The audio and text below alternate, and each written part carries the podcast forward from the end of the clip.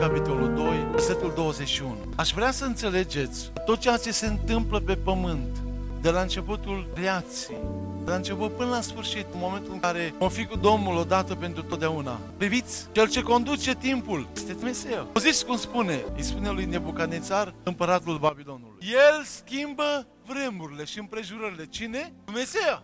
Ce face? Schimbă vremurile și împrejurările. Și acum aplicați la timpul în care trăim noi astăzi. El răstoarnă și pune pe împărați. El dă înțelepciune înțelepților și pricepere celor pricepuți. Următorul verset 22. Auziți acum. El descoperă ce este adânc și ascuns.